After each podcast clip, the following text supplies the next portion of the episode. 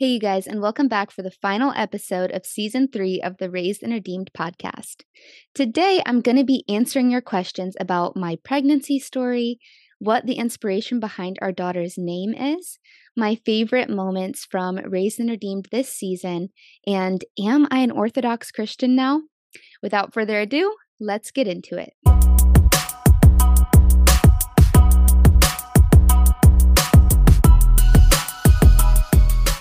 Hey, everybody, and welcome to the Raised and Redeemed podcast. I'm your host, Michaela Nikolaenko, and I started this show after finally finding my home in Christ. I grew up in a home with lots of abuse and addiction where Christianity became something that repelled me. I spent my early adulthood seeking God in other religions, tarot cards, psychedelics, and even myself. I didn't realize how much hell I had pulled up into my life until I came face to face with the dark side and Jesus fought hard to save me. Now I live to serve His will and host a platform where others can share their story too. If you're looking for a show that talks about real things and provides encouragement for those who have been to the dark side and back, then this is the show for you. Make sure to rate, subscribe, and share this show with anybody else who might be encouraged by it too. Thank you so much for joining me and welcome to the Raised and Redeemed family. Okay, let's start with the fun stuff. Let's talk about baby Milana. So, the way that my husband and I found out, let's rewind back to July when she was conceived. We had no idea.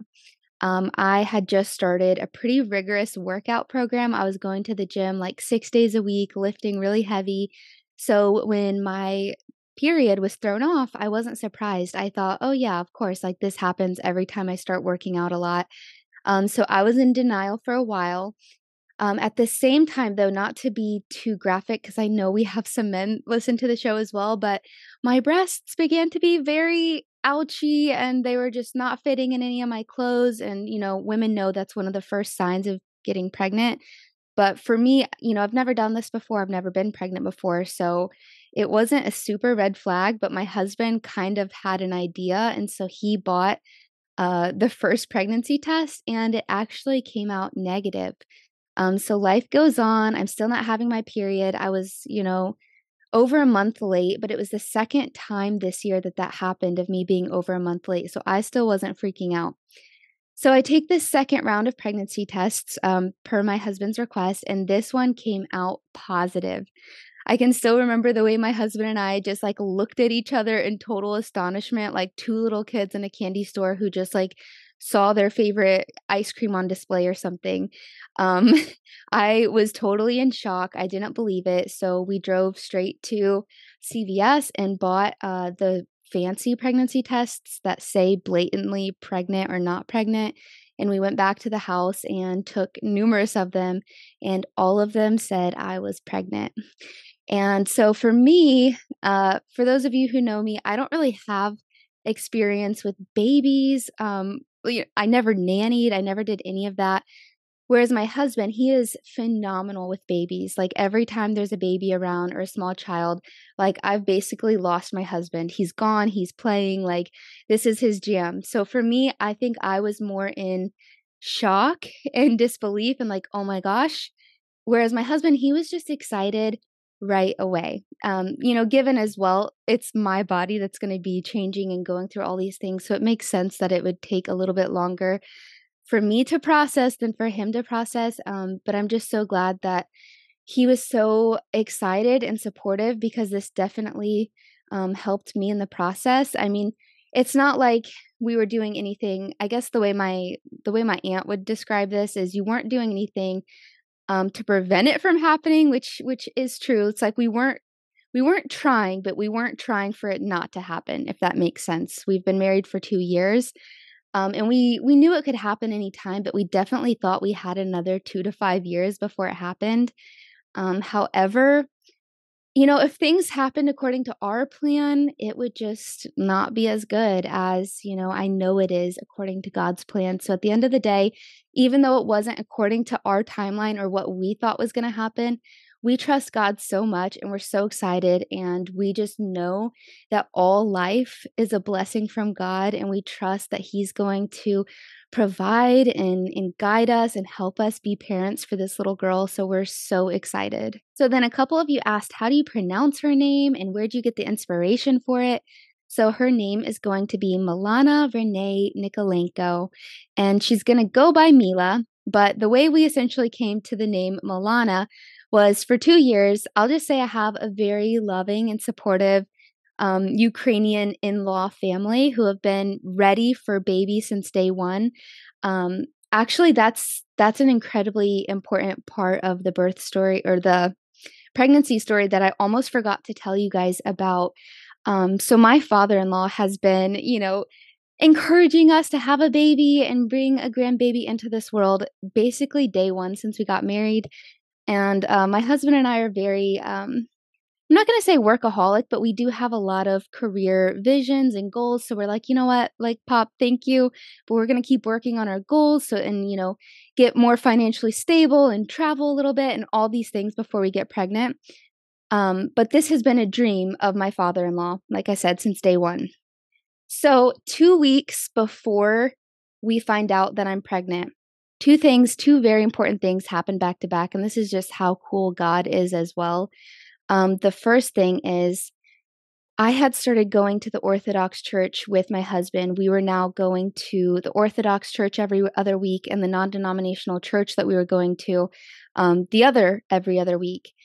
And a part of Christian Orthodoxy is having uh, these icons, these images of Jesus, of Mary, of the of your patron saint around the house. And this is something my husband he was asking, you know, can we have a prayer corner somewhere that um, you know, we could pray together in our house and have these saints. So I told my father-in-law that we were creating a prayer corner.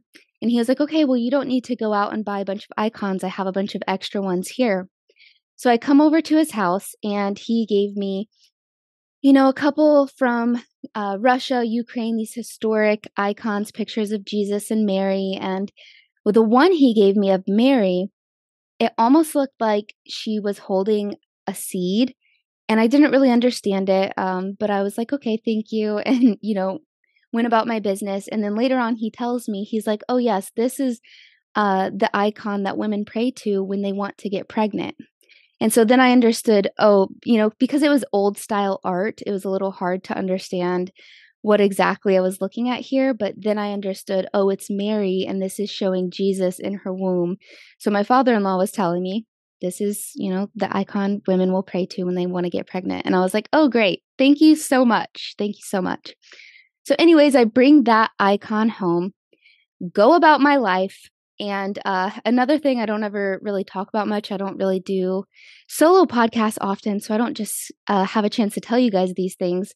Um, but these are the kinds of things that I would journal about so I don't forget, you know, when God is speaking to me or something really cool happens. And that same week, I had this dream with my grandma.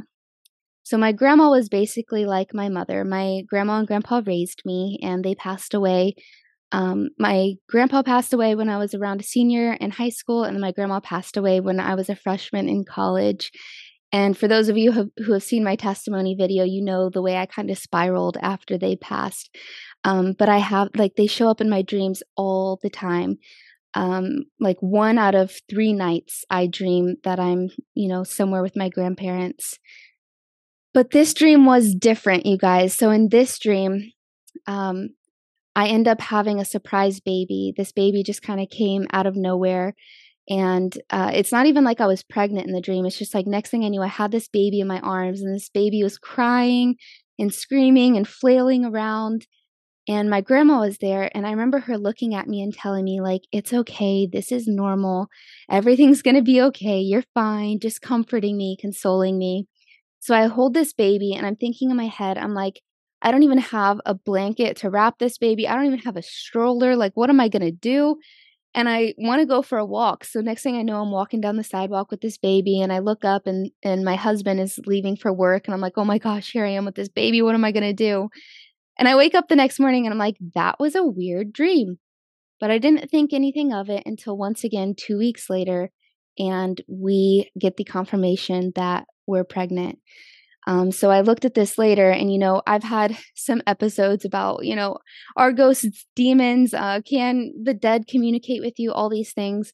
I don't 100% know. Um, you know, maybe it was God communicating to me in my dreams, um, or maybe it really was my grandma consoling me in my dream that, or letting me know that she knew that, you know, we were pregnant and that everything was going to be okay and that she was there I don't 100% know. Like I don't know 100% what's true or not, but I I won't forget that dream. That's a huge part of the pregnancy story and just the way that um the way that I was being told uh, supernaturally that I was pregnant before it even happened, and the way it all tied together with um, the icon of Mother Mary.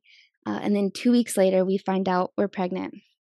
So I was going to tell you guys, oh, how we got to the name. So since my in-laws are so involved with um, our life and uh, you know our pregnancy and all of that, from the beginning we'd been going back and forth on potential baby names. So when we first got pregnant, if it's a boy, he's going to be this. If it's a girl, she's going to be this.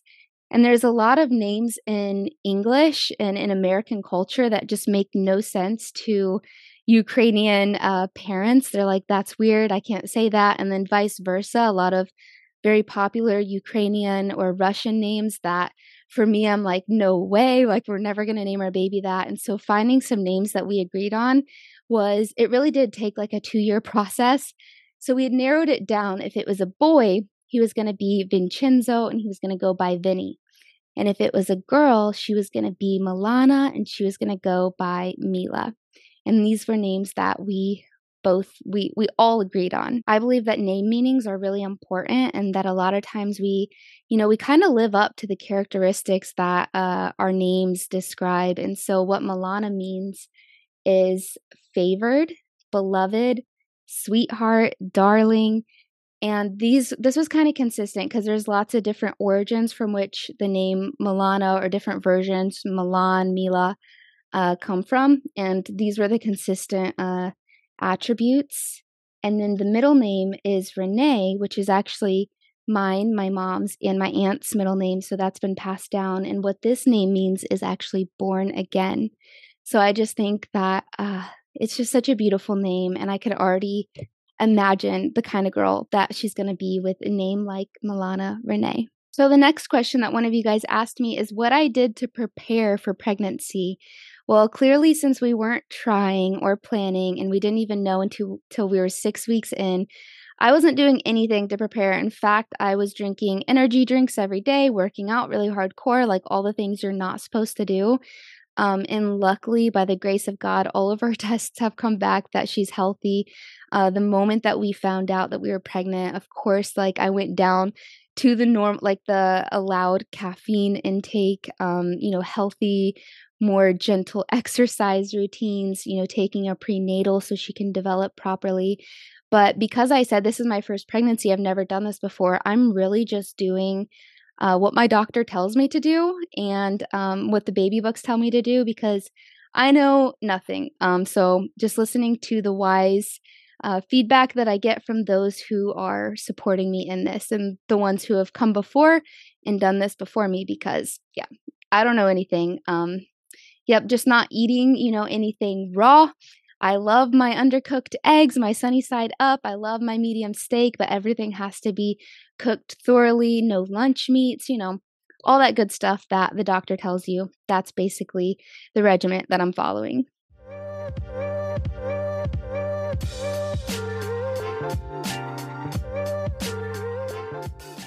Hey, everybody. First off, thank you so much for watching. Secondly, if you're enjoying this conversation, please support this show by liking, subscribing, leaving a review, or sharing it with a friend. And now back to the episode.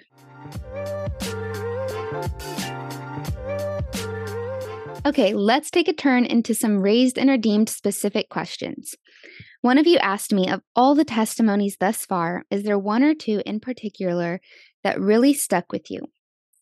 So I love that question. And I love to look back and remember um, just what God was communicating to me uh, with each episode and during that season of my life.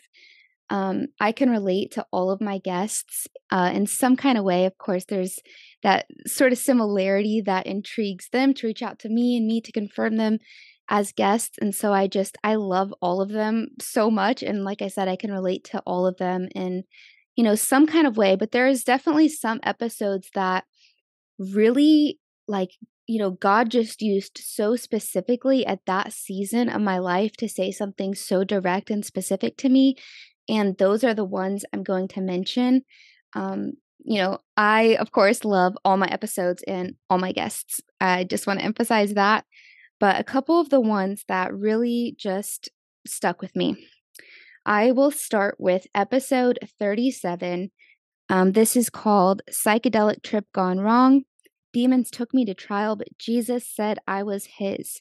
This was with uh, Joshua Zatkoff, and what this episode did for me was really just give me such a visual of God's grace, of His mercy. Uh, I definitely recommend you go back and watch it. But basically, um, Joshua found himself in hell and being taunted by demons, and um, he found himself in God's hand as God saved him from this. And Jesus approached him and basically said, like, back off, demons. Like, this son is mine. He's mine. And I still remember the way he described looking up and seeing almost like this temple of God in heaven. Just these visuals were so lasting for me. I definitely recommend you guys going back and listening to episode 37 if you just want to be, if you want your heart to be wrecked and to just further understand the mercy um, and compassion of our Lord Jesus. This one was so good. Uh, the next one I will say that really impacted me was episode 42. This one was with a sister in Christ named KC. Um, this one is called I Saw Hell at a Jay's, J. Cole concert, and God saved me from the fast life. So, you guys, um, I used to love J. Cole. Uh, his playlist was like my youth. And you know, it's not even about him specifically, but just the truth of the evils in the music industry and the kind of secular music that we listen to. Um, basically, she went to a concert with her friend. This is when she was still working as a stripper. And she, like, God removed the veil and she got to see just how demonic and just this, like, demonic ritual that was practically happening on stage. Um, and the Lord fought for her. She found herself shielded by his wings of protection. You know, everybody else thought she was losing her mind, but she was blatantly seeing the spirit world and encountering the Lord, and this is what brought her back to him. I think I can always use a good reminder about secular music because there's something so nostalgic about my old playlists. Um, and like I said, the kind of songs that bring me back to my youth. And it's really easy to turn those things on and jam and feel like the young, free, wild bird that you used to. And you don't realize how spiritually dark and dangerous um, something that seems innocent can be. And I'm not saying like all secular music is bad. I really don't think it is. But there's, uh, you know, you know when what you're listening to is evil or um, tempting your flesh or getting you back in your old temptations or lusts.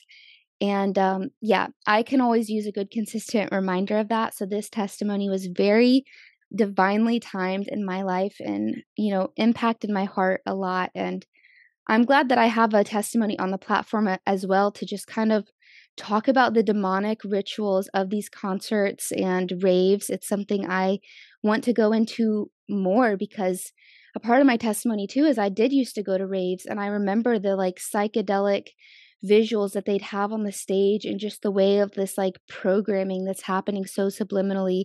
I would love to have more testimonies on the show about those sort of topics. So the next one is episode 62 Childhood Sexual Abuse, Strip Club Demons, and Chicago Street Fights with Amanda Toro.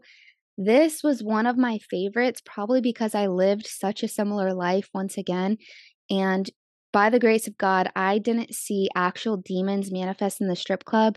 Um, you know, I did see a demon manifest in a man that I had met in the strip club, but I can't imagine how traumatic that would be to see that in a place where you're not like stuck, but you're there and you're working. Like, I can remember all the nights I was there. And if I would have seen that, like, it would have wrecked me too. Um, so I'm glad that the way I encountered a demon was in a more isolated environment where I could process that. Like, imagine seeing that in a public place um, and just like, how do you respond? How do you even act okay in public after seeing something so crazy? Um, yeah, I mean, it's the same thing as, you know, the episode 42 I just told you guys about when she saw the demonic ritual happening and everybody thought she was crazy.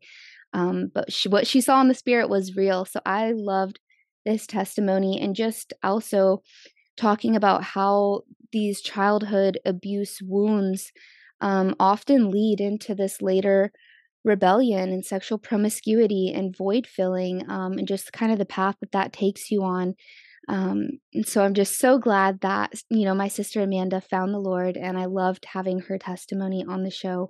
It was a really powerful one.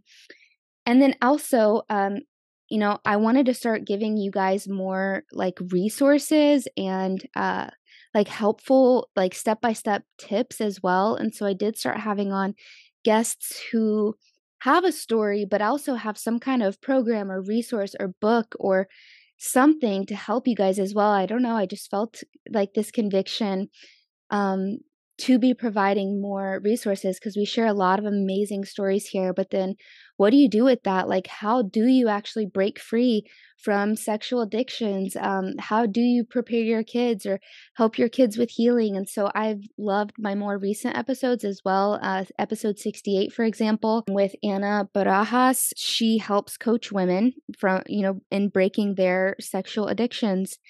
And yeah, so I loved just being able to provide a step by step step by step resource for you guys as well because I don't want to just give you um I don't want to just give you the why. I also want to help in giving the how sometimes. So, yeah, that is something that I'm feeling inclined towards uh, continuing to do as a host here as well going forward.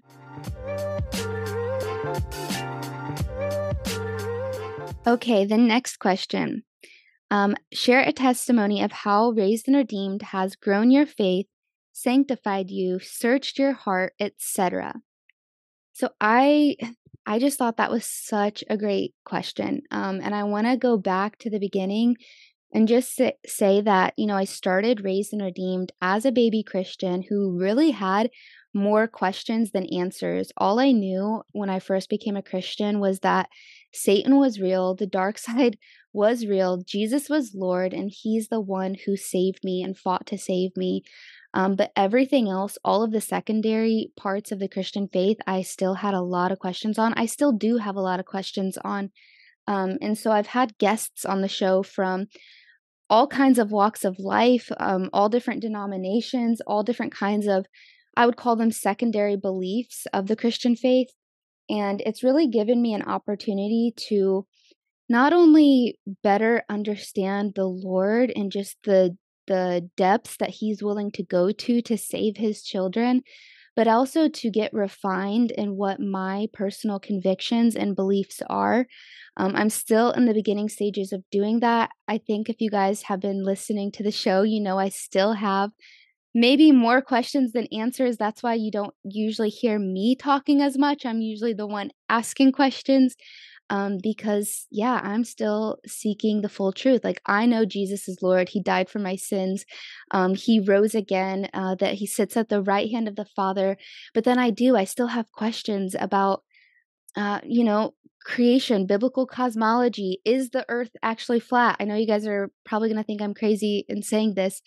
Um, but I have these other questions like are aliens demons? And um you know what about the gifts of speaking in tongues and prophesying? Is this biblical? Like should we be doing that? Are there modern day apostles and prophets or was that a thing of the past? Like I just have so many so many questions um and that kind of leads me into the next question here. Uh, my sister Anna said, What's it been like to bear the responsibility of representing Jesus publicly? So, going back to having so many questions, it is very overwhelming um, because I want, like, I take that responsibility so seriously, you guys, to be researching these things and to have sound doctrine. And, um, you know, if somebody says something on the show, that I don't agree with to be able to say, you know, what I do believe and what I do believe is sound doctrine.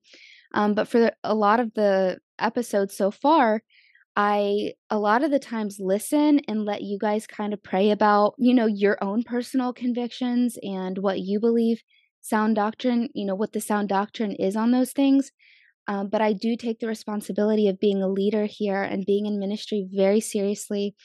And this is actually a big reason we're going to talk about orthodoxy. This is a big reason that I value having uh, some kind of church authority and uh, a priest and um, a mentor that I can go to to get answers that aren't going to be different person to person, um, pastor to pastor, but there's a stable church system and theology that has endured for thousands of years. Uh, this we haven't we haven't quite gotten into orthodoxy yet but i am going to touch on that and why i've kind of been led to the orthodox church as well because of that and wanting more consistent answers because something i found uh, in being in non-denominational churches ever since i became a believer is you go to each different pastor in a set non-denominational church and you're going to get a different answer and doctrine from each one of them. But at the end of the day like i've said a couple times though um, I do believe that those things are secondary. And, you know, going back to the basics, my husband and I always talk about this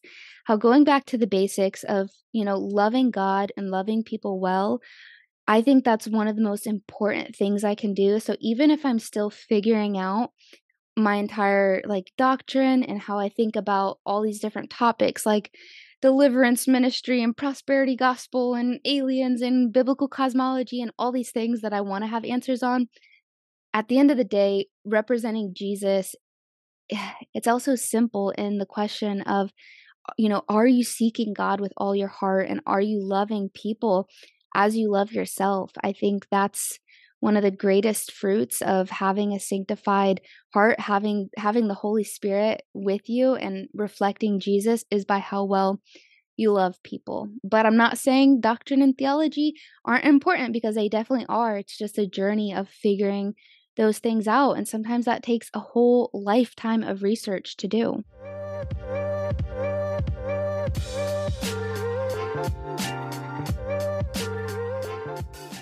What's up, you guys? I'm so excited to announce a new Raised and Redeemed merch drop. We took our apparel to the next level this time with our new Running to the Cross design that you can order in a crewneck, hoodie, oversized tee, or even on your new favorite coffee mug. Check out this design and more on raisedandredeemed.com to order yours and support the show today.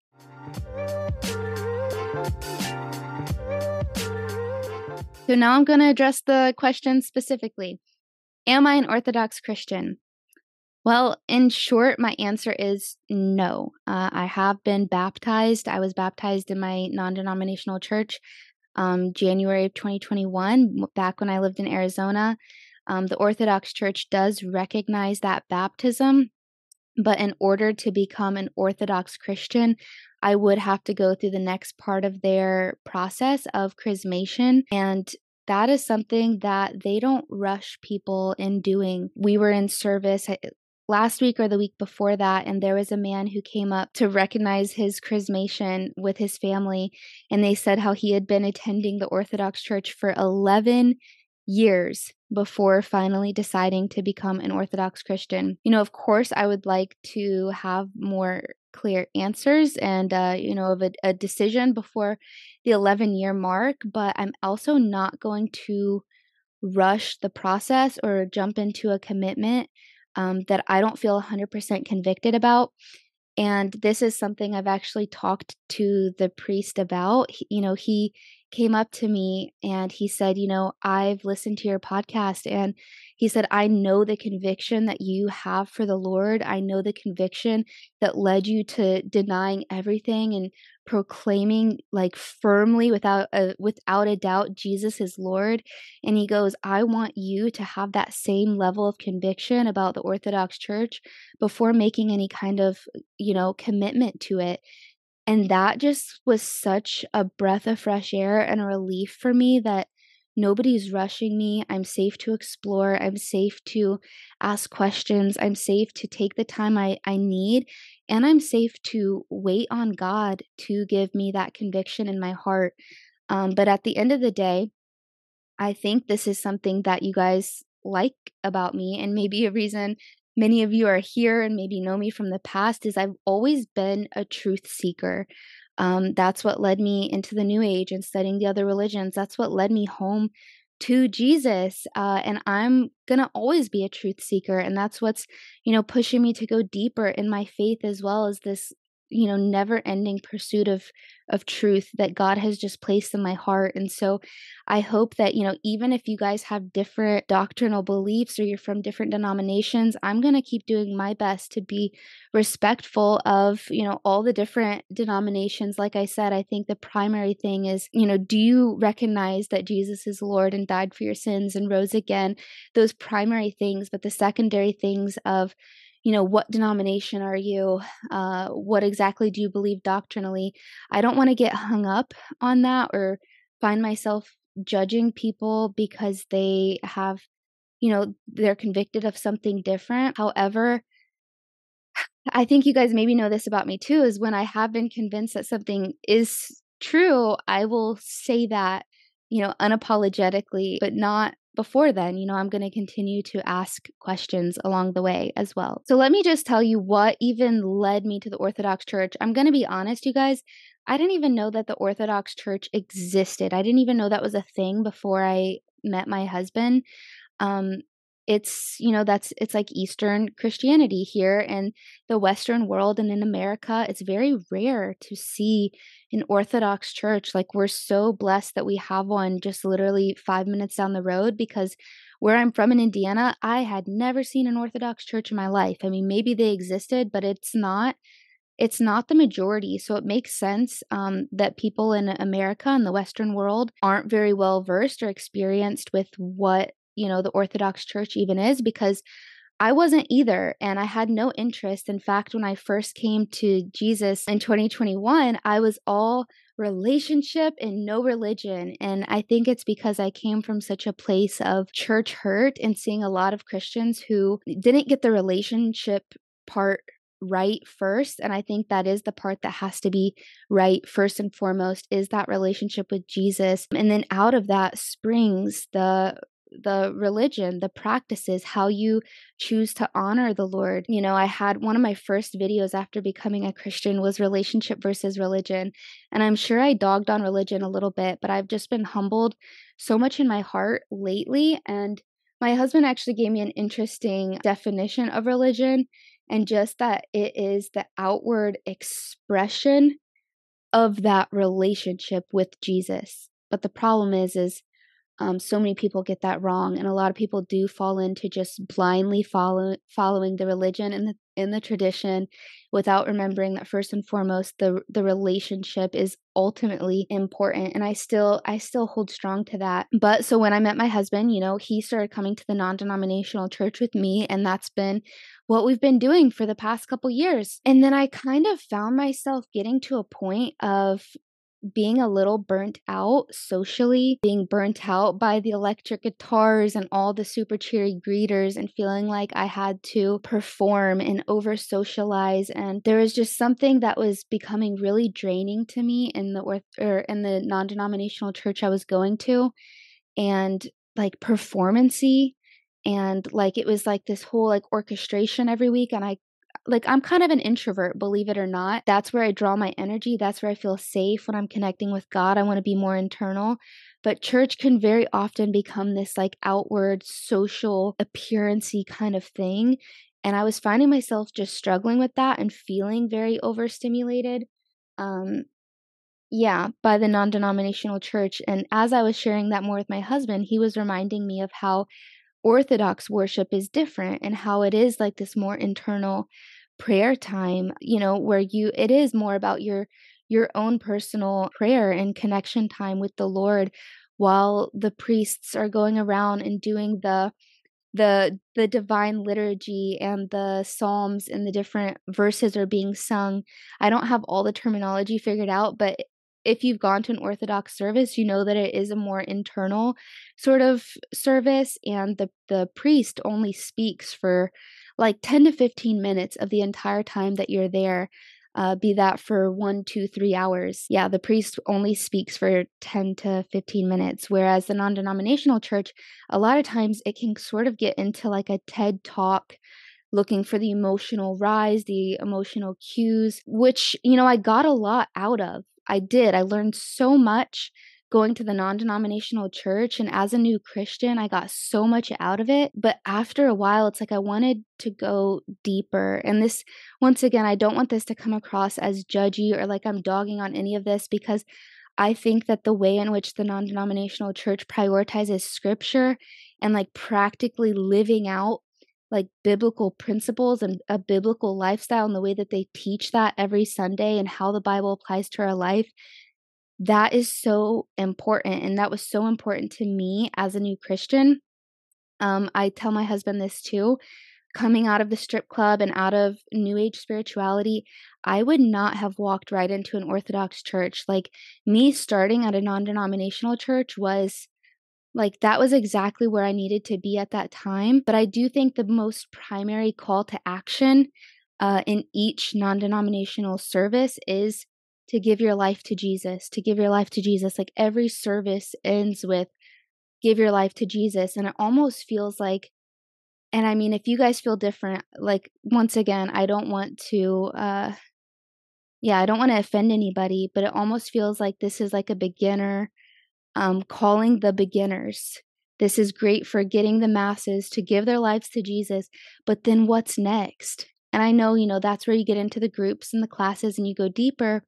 But I also did that. And once again, I was saying how all the questions that I had, each different pastor in a non denominational church is going to have a different answer or maybe a different take on that theology or doctrine. And I was just wanting like deeper, more consistent theology and answers and systems. And that is something that the Orthodox Church will say is that, you know, the other churches and, you know, believers in Christ, the other dom- denominations, they have a part of the truth. But they would, the Orthodox Church would say that their church has the fullness of the truth and of the faith. And so, what that means too is like they're not solo scriptura. The tradition came before the bible was even consolidated like how did you get to the bible there were these these councils you know to decide what was going to go in the bible so these traditions in the church was before the bible was before the holy scripture so the orthodox church doesn't believe in only um, you know solo scripture they also believe in the holy tradition and what that uh, consists of as well is the seven sacraments that's baptism, chrismation, the Eucharist, um, healing oils, marriage, confession, and ordination for some people. And I'm not an expert in this. Like, I am still in the beginning stages of asking questions, but you know, something I shared in you know the past couple of episodes is that this was the first church. And I know some Catholics will say that the Catholic Church was the first church, but the way I understand it is that the Orthodox Church was the first church, and from there broke off the Catholic Church because they had some differences in doctrine and um, theology, you know, the filioque way, and different things that these councils, like I said, had met for and agreed on. And then the Catholic Church started to disagree from what all of the early fathers had agreed on, and they kind of broke off and went their own way well, we kind of got to see the corruption that did start in the Catholic Church. And um, the Protestants that would come to be also recognized that, and that is why they broke off from the Catholic Church, as they realized those those red flags and maybe some of these like money making endeavors. And that's not to say, you know, I just have to clarify there are some good Bible believing, um, people loving, Jesus loving Catholics. Um, but the structure as a whole, like even watching the news today and seeing all the things, you know, from gay marriage to the transgender godparents that the Catholic Church is saying is okay, like some of these things are just red flags. And I think it's because they no longer have the the sort of checks and balances that the Orthodox Church still subscribes to. Like the Orthodox Church still has this hierarchy and these this structure and this church authority um, in this order from the bishops to the priests to the uh, apostolic succession, which I know the Catholic Church has that part as well. Um, but the checks and balances just seem to be more secure because you don't hear about all these scandals happening in the Orthodox Church. And that's something I really value because going to, I wrote down this verse, Matthew 16, 18, where Jesus said, And I tell you that you are Peter, and on this rock I will build my church, and the gates of Hades will not overcome it the Orthodox Church is the only one that doesn't bend to the ways of the world. Uh, you even see, like I said, with you know the gay marriage and the transgender godparents and these different things that the Catholic Church is okay with, that even they are bending to the ways of the world. The Protestant Church as well. Like my past, like I was spiritually deceived. I fell into the New Age, and then as I became a new Christian, there's all these other deceptions to watch out for from the prosperity gospel to um, the new apostolic uh, revolution. I don't know if I have that exactly right. To the deliverance ministries, all these different things within the Christian church that you have to be so cautious of in a church where there's no checks and balances or sort of hierarchy or structure. Um, they have no one to report to or answer to. And I think that the Orthodox Church is this sort of stable church that hasn't changed. Like it has stood the test of time, and the gates of hell have not prevailed against it. Like it seems to be holding up true. So I know it seems like I am, you know, repping the gang pretty hard, but I still am not 100% sure. Like there's still questions I have and things I'm working out. And that's what I love too is that I can ask the priest. I can meet with the priest. I can email back and forth with the priest, and that they're not rushing me uh, to make a decision. But I know in thinking about raising kids and wanting to protect them spiritually and the kind of kids that I want them to grow up to be and the reverence for God I want them to have, there's a lot of things that do look really good about the Orthodox Church. And this is something that I am still going to be having conversations on if you guys want to ha- like see me have guests on um, have a priest on to kind of talk about these things dive deeper i would love to hear your feedback on that and once again i hope that this doesn't turn you off from continuing to listen to raised and redeemed because going back to what i started with in this topic about orthodoxy is i've always been a truth seeker and that's the same thing I'm doing now. And it's what I think you guys valued in me from the beginning as a host and as a reflection of Jesus. And so I hope that you go on the journey of seeking more truth with me um, and that this doesn't repel you. And, you know, I'm open to feedback, I'm open to your comments and your questions. Uh, because maybe I have the same questions and I will email that to the priest as well. And I'd love to answer those things um, with you guys as well. Okay, and this is why I don't often do solo podcasts because, guys, I am exhausted by the end of it. And I hope that I didn't talk too much, but I mean, hey, that's what I'm here for, right? Like, that's why you guys are listening. Um, so, yeah, I hope that you enjoyed this episode and that you were able to get some value out of it. If you have any questions, feel free to comment them uh, below on YouTube uh, in the DMs, wherever you guys follow me. Once again, this episode will conclude season three of the podcast. I always find myself feeling a little burnt out and just needing, you know, some me time and a spiritual recharge and recentering and business, you know, recharge and recentering around twice a year at the beginning of summer and at the beginning of the holiday season. So when I come back, I think it's going to be late January, maybe early February. But I'm also looking to continue to grow this thing, maybe start seeking sponsors and having this thing grow to be even bigger and more influential. So, thank you to everybody who has stuck along and been a part of the journey so far. And I'm looking forward to seeing you back for season four. Thank you so much for listening. If you enjoyed this episode, I'd love to have you leave a review and share it with a friend. All information on how to stay connected with the Raised and Redeemed podcast can be found in the show notes below. Until next time, stay well and God bless you.